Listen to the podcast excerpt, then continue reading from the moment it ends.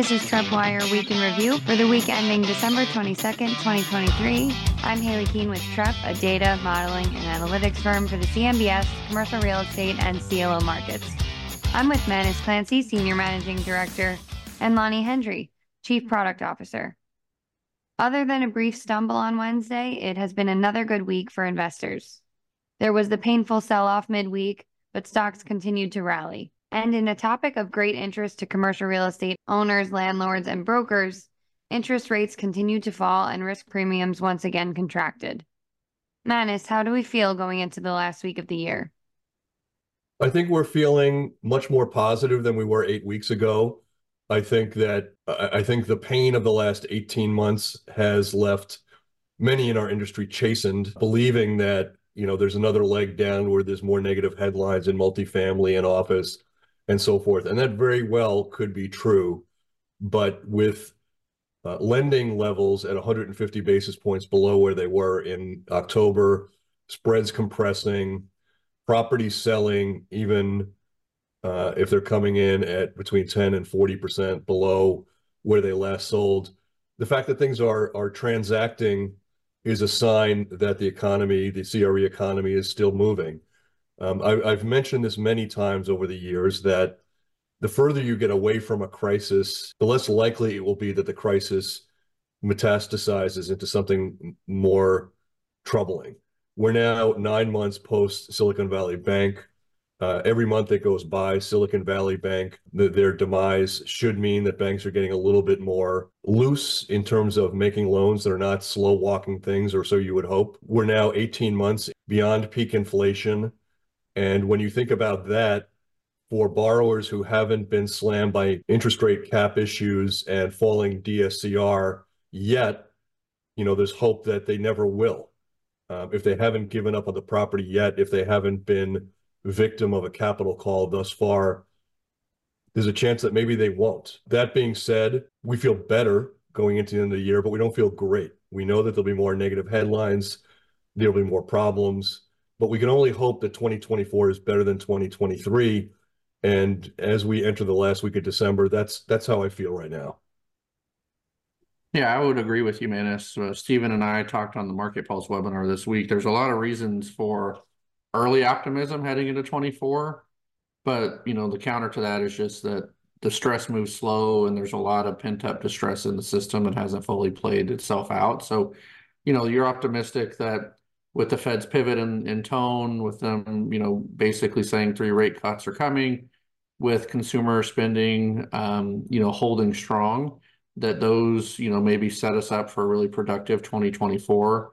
It's really interesting as I was listening to you talk and kind of like putting my thoughts together that we're like four years post COVID at this point, like heading into 24. It just seems like yesterday that we were all locked down and didn't know what was going to happen. And now looking back on it, we're four years effectively past that crisis. And the economy is really still just kind of dealing with the actions that were taken, both positive and negative, through that cycle. And so it'll be really interesting to see, you know, how CRE deals with this in 24. I mean, I think there's some some tailwind that can make this positive, but I also think there's still a lot of stuff with student loan repayment. I saw a report this week that said a large number of folks with student loans didn't make their October or November uh, monthly payments. And here we are sitting in December that I don't think that's been fully baked into the numbers yet. So it'll be interesting to see where we're at. Had the Fed come out and said no rate cuts higher for longer means 24, I think we'd be having a much different discussion today.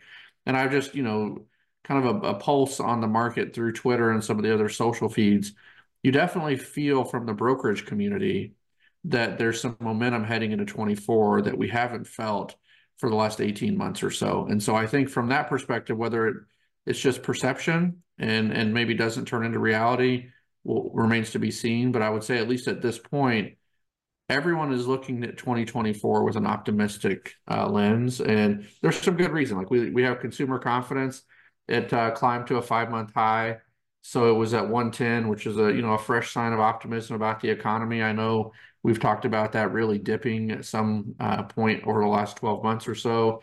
If you look at the Fed's target numbers for or forecast for 2024 inflation, they're uh, on record as saying they see PCE falling to 2.4%, which is right in line with their 2% target. You know, if you look at uh, the European Central Bank, you know, they're basically doing a lot of the same stuff we're doing. They held interest rates steady, um, and they're revising their their growth forecast, but but effectively, you know, having you know ho- hopefully some optimistic perspective into the future. So I'd say all in all, there's a lot of stuff that could go wrong, but if you're asking me today, I feel much more positive than I would have a few weeks ago. Yeah, to be precise with my comments, nobody should be taking this to mean that I believe we're going back, you know, in next year we'll be going back to conditions of 2021 or early 2022. Um, this is not the impression I'm trying to give off. What I'm leaning towards is maybe we see lending issuance, uh, the velocity of money, sales transactions, leasing transactions, and so forth improve by 20% over what was a really dismal 2023. It, you know, that that is what feels right to me. Um, going back to my remark about being 18 months away from peak inflation, and now we're three or four months past what appears to be the peak in short-term interest rates. We don't think that there's another interest rate hike coming. That the flip side of being 18 months past peak inflation and three months past the most recent rate hike is every month that goes by, you're one month closer to a 25 basis point cut in SOFR. And when that first one comes, I think you're going to feel this extraordinary exhale among multifamily developers, property owners that use floating rate debt that are going to see through no other reason other than the fact that their rates are resetting lower, you know, a five or uh, 10% uptick in their DSCR, right? The 0.7 maybe goes to 0.8 or 0.85.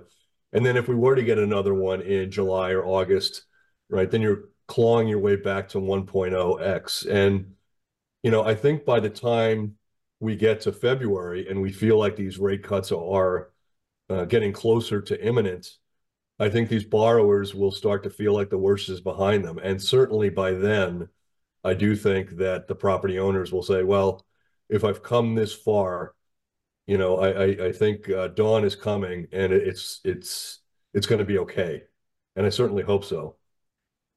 Yeah, I, I agree with you. I think I think the the ones that can survive until then should be fine, you know, post. But I think unfortunately there's still going to be that that group of of deals that just based on timing or based on purchase price or based on whatever when they got in with the floating rate debt and then the cycle happened it's just going to be too much and overpower them we did put together some mortgage maturity information so just to kind of give some perspective for the listeners there if you look at this is from the uh, the fed's flow of fund data but if we look at the universal commercial mortgages, there's about 2.81 trillion worth of mortgages coming due between now and 2028. And so if you look at 2023, there's about 270 billion, I think that was coming due um, on the bank side, and that number goes up to around 278 billion um, next year.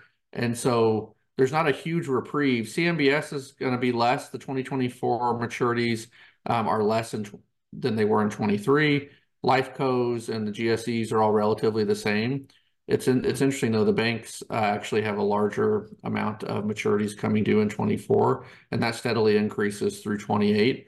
Um, but I think that's probably a good thing in the sense that smaller banks have more flexibility with some of these than than the CMBS or some of the more rigid lending sources. And so hopefully, you know, to your point, Manus, the extend and pretend, you know, plays out in a productive way for both the lenders and the borrowers.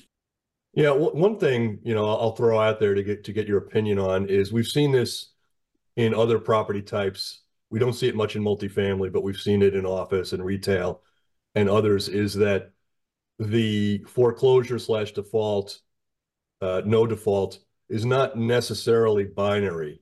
You do see these these hybrids where uh, equity is diluted, but a partner is brought in to allow the original owners to keep the property with a, a smaller stake. Do you see that as a bona fide exit strategy or correction strategy for uh, some of these property owners that that got way out over their skis in the last two years? I would say in certain situations we're going to see that.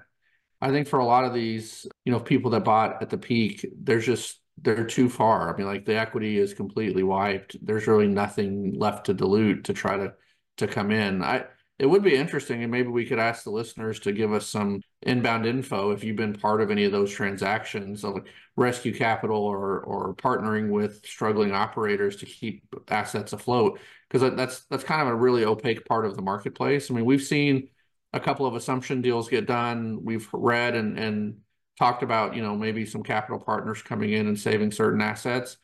But on the whole, there's not a lot of visibility into that. So I, I with you, Manus, in the sense of like, I'd love to know, you know, is that a viable option going forward? I would say it probably the chances of that being viable are increased given where we think the rates are going to be in the next couple of quarters uh, compared to where they've been the last last 12 months. You know, what we saw it after the great financial crisis, and this is a little bit of a history lesson, is that um, you know perhaps you had a a 1.8 billion dollar loan, which is what you had on um, 666 Fifth Avenue, which was a big office trophy office tower in Midtown Manhattan.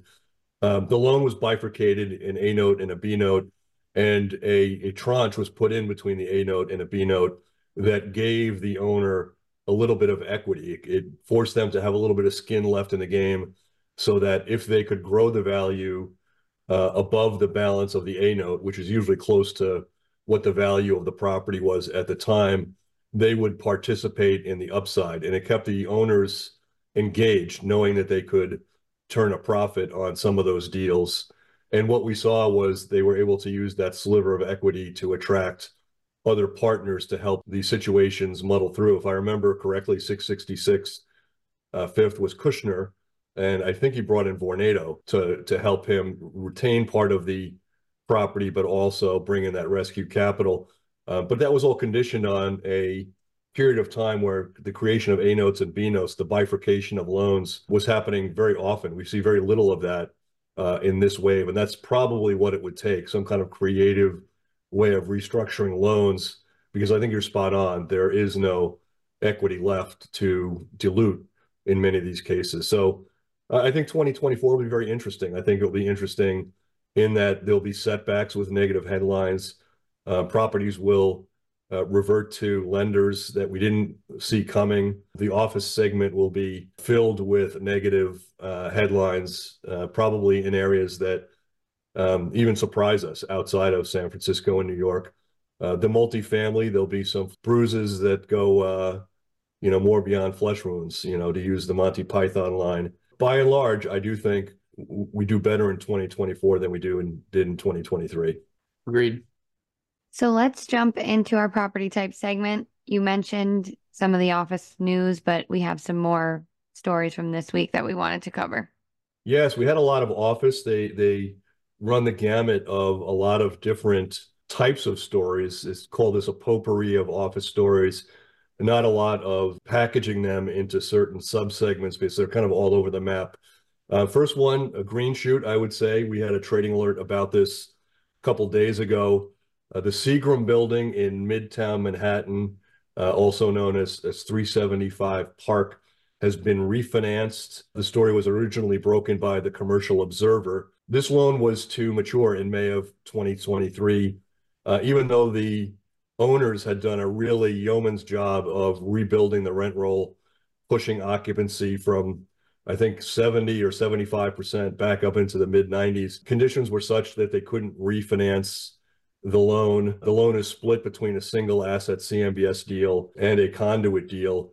That loan should now be retired and uh, replaced by a new, if I'm not mistaken, $1.1 billion new financing. The Commercial Observer article notes that about 350 million in new equity will be provided by mez lender JVP management. So here's a situation where this kind of property was on the ropes. RFR, the owner, was able to sign leases totaling almost 400,000 square feet in 2022, fought to keep the property, and this certainly will be a happy ending for people that own those 2013 bonds. And certainly for the owners, even though it looks like their equity will be diluted, they get to keep the property. So good for them. Uh, also from the Commercial Observer, a $33 million loan on 385 Fifth Avenue has been extended for three years. This particular loan made up more than 12% of the collateral behind a CMBX 7 issue. And, uh, you know, just another sign of life here that um, special servicers cutting a deal that will push this maturity out uh, to 2026. Good news there. This is a next is kind of a mixed green one. FEMA has announced it's going to move its DC offices in 2013. I guess it's probably more crabgrass than than mixed green. The crabgrass part of it is FEMA will be leaving Federal Center Plaza, which backs a $130 million CMBS loan. And in fact, that loan makes up 54% of the remaining collateral behind a 2013 deal. FEMA has more than 400,000 square feet. It's an enormous piece of space in Washington. And, and what makes it crabby, this particular story, is that they're not moving to another location that is privately owned that may accrue to the benefit of an office REIT or a lender behind a CMBS loan. They are moving to a property that is already owned by um, the U.S. government, by the GSA. So some bad news there. Uh, that was the Washington Business Journal. Uh, more from the Washington Business Journal. Portals One, which was a REO asset in DC on Maryland Avenue, sold for only $26 million.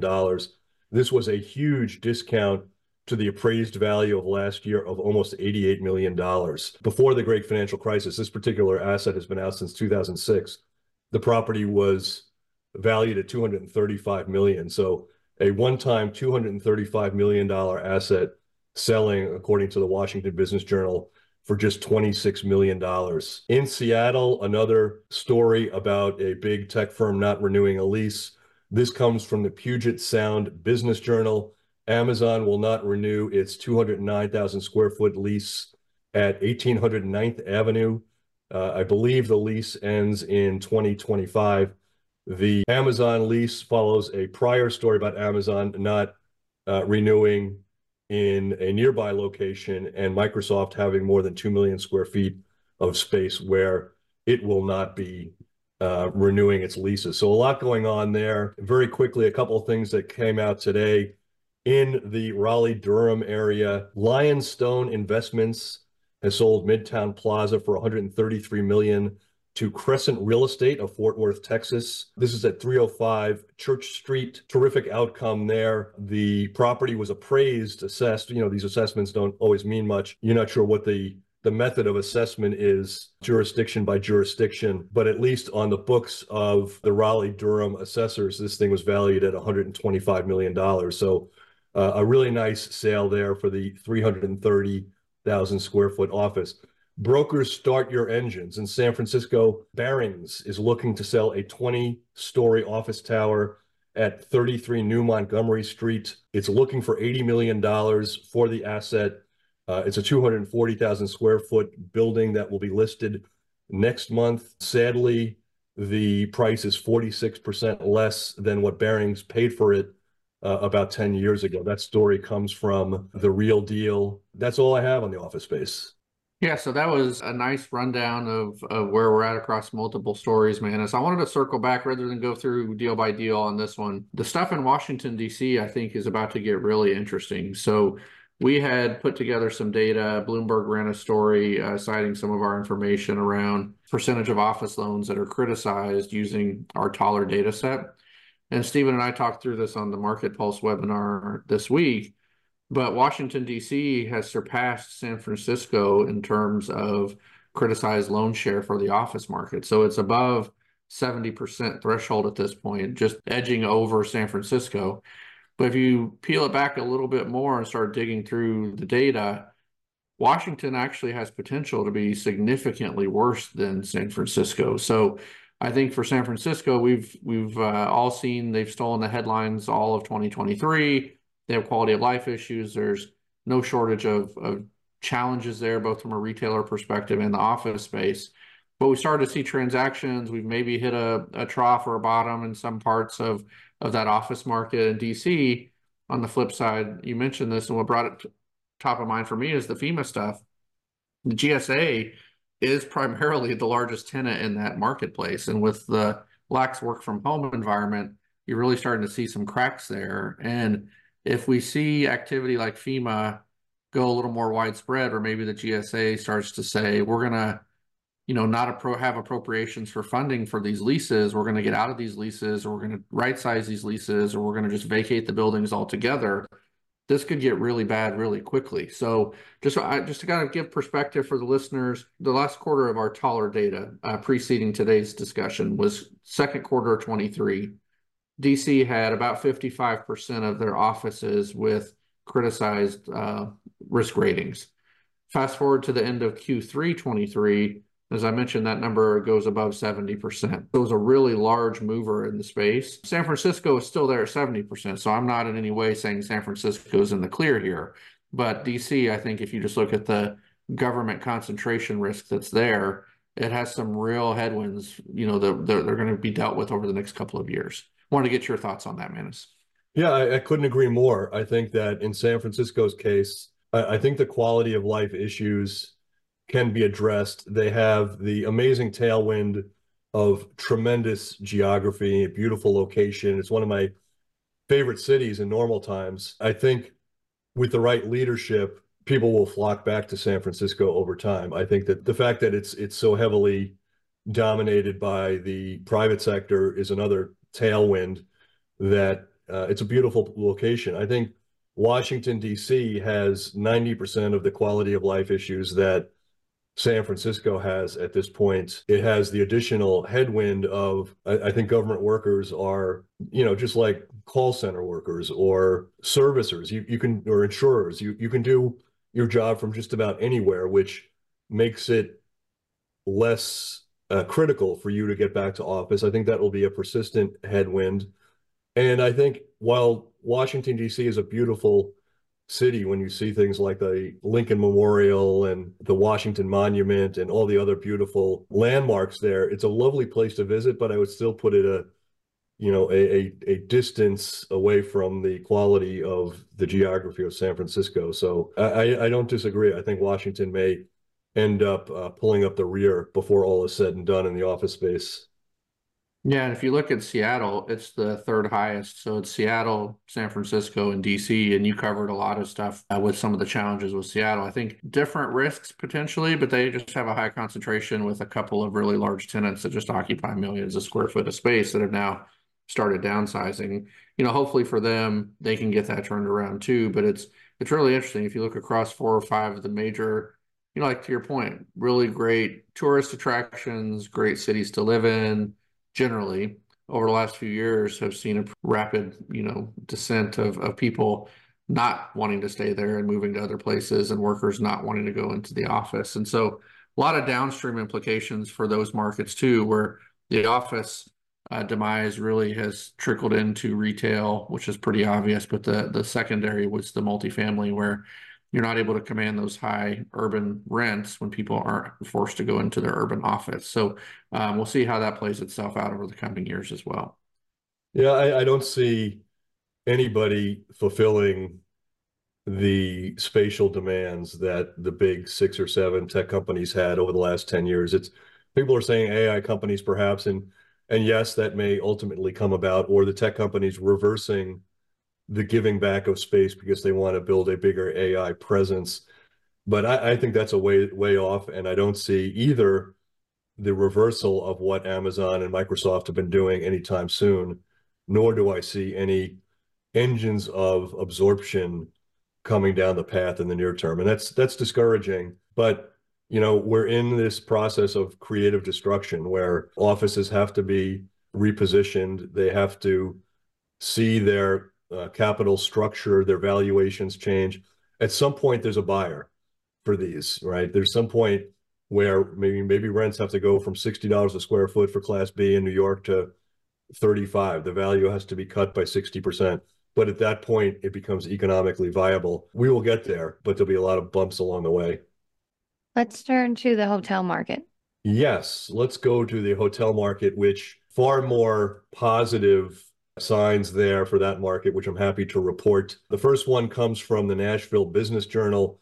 A Noble Investment Group bought the Holiday Inn Express Nashville, paying 82 million for the asset. The property is a 287 key hotel at 920 Broadway, sales price represents about 285 per key. Uh, the good news on this particular sale is that the property backs a big $64 million CMBS loan, which should now be defeased. Um, that loan is part of CMBX 10 and CMBX 11. The modest downside to this is we all consider Nashville a great market, but in this case, the property was sold at a, a pretty hefty discount. This property was acquired in 2019 uh, for 118 million. So the 82 million dollar sale represents a, a big, big discount to that number. Something we're you know used to seeing in New York and Chicago and San Francisco, not something we've seen very often in in Nashville. Uh, in New York, uh, another sign of life here. The McSam Hotel Group has sold three Manhattan properties totaling 207 million. The properties are a 162 room Hyatt on 39th Street, a 165 key Marriott Le Méridien at 292 Fifth Avenue, and the 230 key Doubletree by Hilton on West 51st Street. The numbers there, the Hyatt 316k per room. The property last sold for 31.9 million in 2016. The Marriott Meridian, 464,000 per key. McSam purchased it in 2017 for 42 million, and the DoubleTree sold for 79 million or 343k per key. So, um, adding these numbers up for the last three sales on these things, the 206.5 million that McSam got for this looks to be slightly above what they acquired them for in 2016 and 2017. It looks like the trio were sold in aggregate for let's call it 170 million five, six, seven years ago. So this is the type of story we haven't reported very much. New York hotels being sold for a premium to their last uh, transaction. So in this case, three of them. Lastly, Crain's is reporting that the 381 key Residence in Chicago, which is on LaSalle Street, has been refinanced. A $113 million loan was made by an affiliate of the Union Labor Life Insurance Company. The developer, the owner of that property is uh, Michael Reschke's Prime Group. So here we have a situation where money is changing hands in terms of property acquisitions and refinancings are getting done. So I uh, really enjoyed telling those stories. Yeah, it's uh, it's interesting on the Nashville side. Um, to go back to that one quickly, man. Is I read this week where it's not just the hotel sector that's starting to have a little bit of slowdown. The multifamily side of the house has started to see significant increases in rental concessions and other enticements to get people there. And so I think Nashville's dealing with that kind of a sweetheart city that everyone loved, tons of new migration, a lot of new inventory though hitting the ground. And when you have properties that are older, like the the Holiday Inn um, Express, you know, sold in 2019 but hasn't been renovated since 2015. So even though they had strong occupancy last year at 76%, the market's showing that it's just not worth what it was in that previous deal. And then I, a quick story. I stayed at that Marriott Le, Le Meridien uh, off of Fifth um, in New York one time, and you know, hotel rooms in New York are notoriously small this hotel takes it to a whole new level. Um, it was so small in the bathroom. There was no shower curtain. There was no shower door. It was just an opening. Uh, and the opening was so small, they obviously didn't feel the need to actually block the water coming out. So it was an interesting stay. When you opened the door to go in the room, you couldn't get in the bathroom. And I'm surprised to see. I mean, that's a pretty hefty price tag. Super nice, high end restaurant, but um, not going to be staying there anytime soon. Way too small. Unlock a historic mall investment opportunity with Spinoso Real Estate Group's proprietary platform. Their expert team excels in identifying unique opportunities and conducts rigorous due diligence. With a proven track record of operating over 86 malls and 74 million square feet, their turnkey operating platform is poised for strategic execution. Partner with Spinoso and seize this institutional historic opportunity. To learn more, connect with the Spinoso team at the CREFC Miami conference this January. And we have a few retail stories. If you're a Trepp client, you would have seen a bunch of these trading alerts that we're talking about this week. Yes, uh, we've put out a lot of research this week. It's it's a funny time of year. Usually by this time of the year, we're starting to see sales reports and other things dry up. You you worry about the last two weeks of December that what are you going to possibly talk about on a podcast or in your research? And it turns out this has been a really good week for transactions that have taken place across all property types, and it's good to see. Uh, it may be tied to you know these lower rates that we've seen coming in. I, I got a I can't remember it was a LinkedIn or a Twitter remark, and it's going to elude me. I think it was from Michael, who was talking about a new nine-figure loan that he had been working on for for quite some time, and he just talked about the serendipity of it all. That this thing was supposed to close, I don't know, mid-October, early November, something like that. Uh, there were a couple of snags, and lo and behold, when they had to lock the rate in 45 days later or, or 60 days later, the borrower had this huge benefit of saving 125 basis points. And I wish I could give credit where credit is due because this was a, a really interesting story where somebody, you know, it's kind of like finding a $20 bill on the on the street when you're walking down the street. You know, this 100 basis point drop in interest rates. I don't think anybody saw this coming. And, and yet here we are. And in this particular case, the borrower was, you know, it's like found money going through our stories here. Uh, first one is a trading alert. The Solano Mall, which was recently acquired by Spinoso Real Estate Group. At the time of the sale in October, uh, there was talk about the sale being including a loan assumption and a maturity extension. Uh, that data came out recently.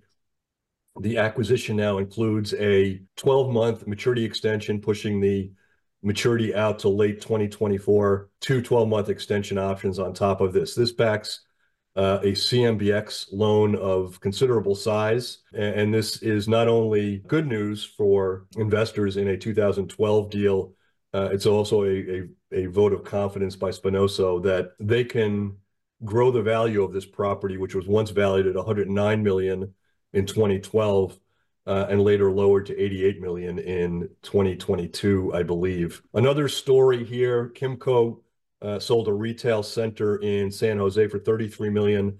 Uh, Brixton Capital was the buyer. Uh, the property is known as Monterey Plaza, 183,000 square foot property on Monterey Highway in San Jose. Uh, a decline in value over the last uh, 17 years. Uh, Kimco bought it in 2006 for 51 million, parting ways with it for 33 million. So a little bit of a, a mixed green. Um, the property lost Walmart at its anchor a couple years ago. So I guess the green side of this is that even having lost the anchor, this thing still gets a $33 million price tag. From the Commercial Observer, which was on fire this week, by the way, um, in Loudoun County, Virginia, the Dulles Town Center Mall has been sold for $46 million. Another case of a shopping mall just getting a nice price. These aren't the 10 and $15 million numbers that we were seeing Namdar and Kohan buy properties for a couple months ago. We're starting to see prices firm up uh, in this area. And then we saw another one that broke just a few minutes ago. This is from the Indy Star. They reported that Circle Center Mall in near Indianapolis has sold for $85 million. This was a property that once backed a CMBS uh, loan. I think the property was once worth about $140 million. Um, so real decline in value, yes, but somebody paying $85 million uh, to buy and probably redevelop this building uh, is nothing to sneeze, sneeze at. That's real money, even for a guy like Lonnie, 85 million. And uh, so we're happy to see that. So some good things happening in the retail space, just like there was in the hotel space. Yeah, a couple of quick comments, uh, man. It's on the uh, on the story there in um, in the Dulles Town Center the article references that it has been purchased by a local multimillionaire. So, you know, that guy not even named or that woman not even named, but just, you know, named as local multimillionaire is pretty good, pretty good spot if you can get there. On the Carmen Spinoso deal, I mean, I think that's great news. And like what we know from our podcast with him is his team's going to be in there leasing that place up for the next 12 months and hopefully go into a more permanent refi situation before they have to execute those extension options. Um, I did want to mention a couple of other statistics just broadly on the retail space. We had pulled some uh, of the CMBS retail delinquency broken out by subtype. And so, just to your point, man, as the retail sector has been really, really strong.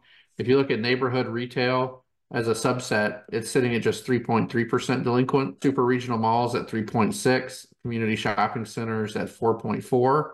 The regional malls are where we're seeing the highest, which is a, a you know expected at this point about 15.9. But when we report that overall delinquency rate around six and a half percent, it's really heavily weighted on that regional mall delinquency. If you look at those other subtypes, the community shopping center, super regional, and neighborhood retail, all performing really, really strongly.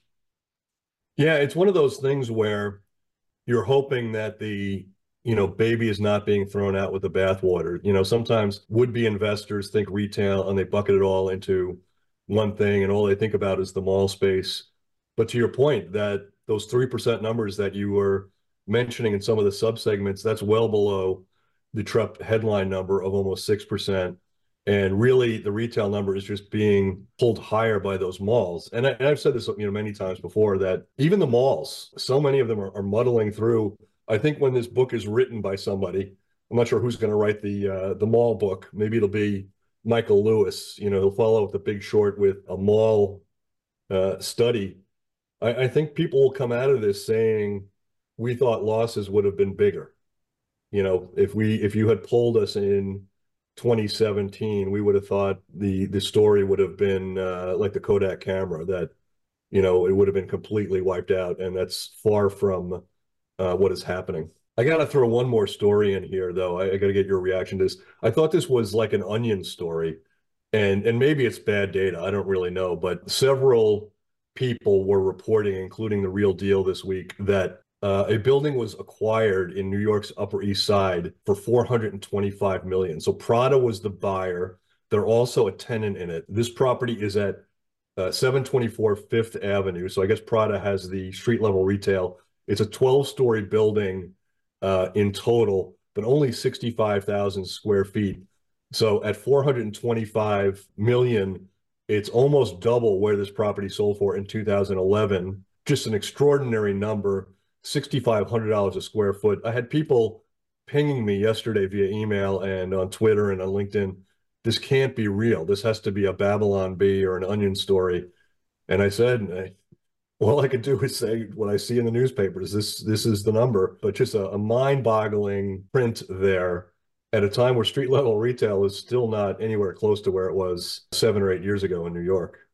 Yeah, this is one of those where you need uh, you need some Paul Harvey the rest of the story, or uh, you need to talk to the folks at Eastdil that uh, brokered this this trade because they're uh, they're sitting really pretty here in the holiday season if those numbers are uh, are true because it's uh, sixty five hundred dollars a square foot, crazy time. But hey, look, great news for the folks that that traded out of that. I think SL Green and Stonehenge Partners, they paid about 223 million for it back in 2011. Pretty good trade for them if, if these numbers are accurate.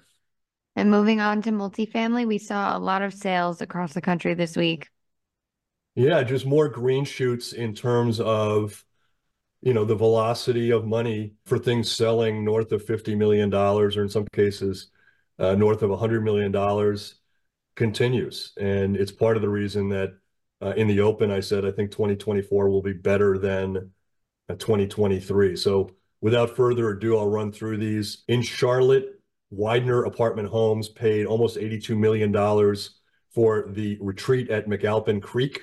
Uh, this is a 400 unit complex. The sales price equates to about 204,000 per unit. The property was sold by Waterton of Chicago, which had paid 60 million for this in 2018. So this is a, you know, basically 33% improvement in value over the course of five years. The story comes from the Charlotte Business Journal. Uh, in Margate, Florida, Barr Investment Group paid 93 million for Pinebrook Point. This is a 394 unit property. The sales price goes for 236k per unit. Uh, the story was broken by the Commercial Observer. This particular property again, substantial, substantial value improvement. This uh, property sold in 2017 for just under 70 million. So you're talking about 23 million dollars. You know, you're really talking again about another 30% price appreciation over six years to get this this property sold. Wonderful news. The property was purchased with the assistance of a uh, $50 million loan by Bank United. Two stories now from Crain's, both in Chicago Union West at 939 West Washington Boulevard goes to Tishman Speyer for 128 million. That's almost 360K per unit. The property is a 357 unit uh, asset, also in Chicago and also by Crain's. John Buck sold 311 apartments. That's at 311 West Illinois uh, in Chicago for 76 million. That equates to 310K per unit. This is a 245 unit complex. So nothing but high priced sales in three different markets for the multifamily segment. Yeah, I think it bodes well for quality multifamily assets. We've talked a lot about some of the negative headlines for multifamily, but I think that's just a small subset of the overall asset class. I mean, every week we could do 15 or 20 of these nice green shoot stories across different markets in the US on the multi side, especially like you said, north of 50 million. I mean, these are not small transactions, you know, 76, 93 million, 82 million. Uh, those are some some big boy numbers, um, and it's good to see. So hopefully we'll see even more of those in 24, and uh, we can, you know, go back to being super excited about rent growth and occupancy gains and other things across the multifamily sector. And then we have two stories for industrial this week. We are really running the gamut, aren't we? We're getting through all five property types. That almost never happens uh, in the podcast. A little inside baseball for our listeners. There's usually a pile of leftovers of things that we never get to each week that uh, we try to carry over or write in our daily 7 a.m. newsletter, which, by the way, if you haven't signed up for yet, you should. You know, I think we're about a thousand people have requested access to this, and now we're getting it at 7:30 in the morning and we're so excited about that. Orest and Stephen Bushbaum and others working really hard to put out some great uh, data there every week, and it's it's free. So uh, come and get it. Uh, in the industrial space, for those that you those of you that love industrial, um, in the Miami area, Ponte Gadea, um, which is the family office of Amancio Ortega, paid 113 million for a nearly 900,000 square foot cold storage facility in the Miami suburb of Hialeah. That story comes from Commercial Observer. The property is fully leased to Freeze Pack, and the sales price equates to about 129 bucks a square foot. And in um, the Portland area in Beaverton, uh, BKM Capital paid 67 million for a property, a five-building property at 217 Distribution Center. The properties in total span a little over 450,000 square feet in Beaverton. The sales price uh, equates to almost 150 bucks a square foot. The seller was a Kansas City life insurance company, and the reporting comes from the DJC, DJCOregon.com. In total, the weighted average term of the remaining lease is three and a half years, and the rental rates are about 20% less than uh, prevailing rates in the market right now. Yeah, that seems to be the story on all of these industrial deals is that uh, they're getting premium prices for assets with shorter weighted average lease terms uh, because those rental rates that are in place are significantly less than market. So that one had Nike, Rexel, Blue Ocean as tenants, as, as well as the Beaverton Police Department. So uh, good to see that story. And it's, yeah, nice to have, you know, the ability to talk about all the asset classes today. So the major ones. We even have a self-storage, so a little Manis gave a little insider baseball. Looks like this week self storage might make the uh, the chopping block and on to next week. So a few programming notes. Somehow it's already time for CREFC Miami. So as a reminder, the Trepp team will be in Florida January 7th through 10th for the CREFC conference. This is the CRE Finance Council event that takes place every year. If you're a Trepp client, you can come meet your account managers there meet some of our team that works on our products or solutions, the podcast team. So reach out to us if you want to meet up. We'll be wandering around. Lonnie will be speaking. We'll be in room 440. And we'll also be passing out our year end magazine. So stay tuned for that. This is a yearly wrap up of all of the data and content that we put out. We'll round up data around delinquencies, maturities, different property type stories. And this is in partnership with our sister companies, Commercial Real Estate Direct. So stay tuned for that. And turning to shout outs, we had a lot of you still requesting access to our newsletter. So we'll run through that quickly. Christian N said, Great podcast. Zach O thanked us for the weekly content. Simon L really enjoys the Trepp podcast and was interested in our office data. Robert H. Mark L is a regular listener. Adam M is a longtime listener, and this was his first time calling. He said, While I agree that any loan extension is good news versus the lender demanding payment in full, is there any chance you can mention the terms of some of these extensions? So we'll make sure anytime we have that, we'll throw that in there for you, Adam. He appreciates the work we do and is right in Dallas, so you might have to go visit him, Lonnie. Mo L is currently getting his master's in real estate development from Columbia and has is really excited that he found the podcast.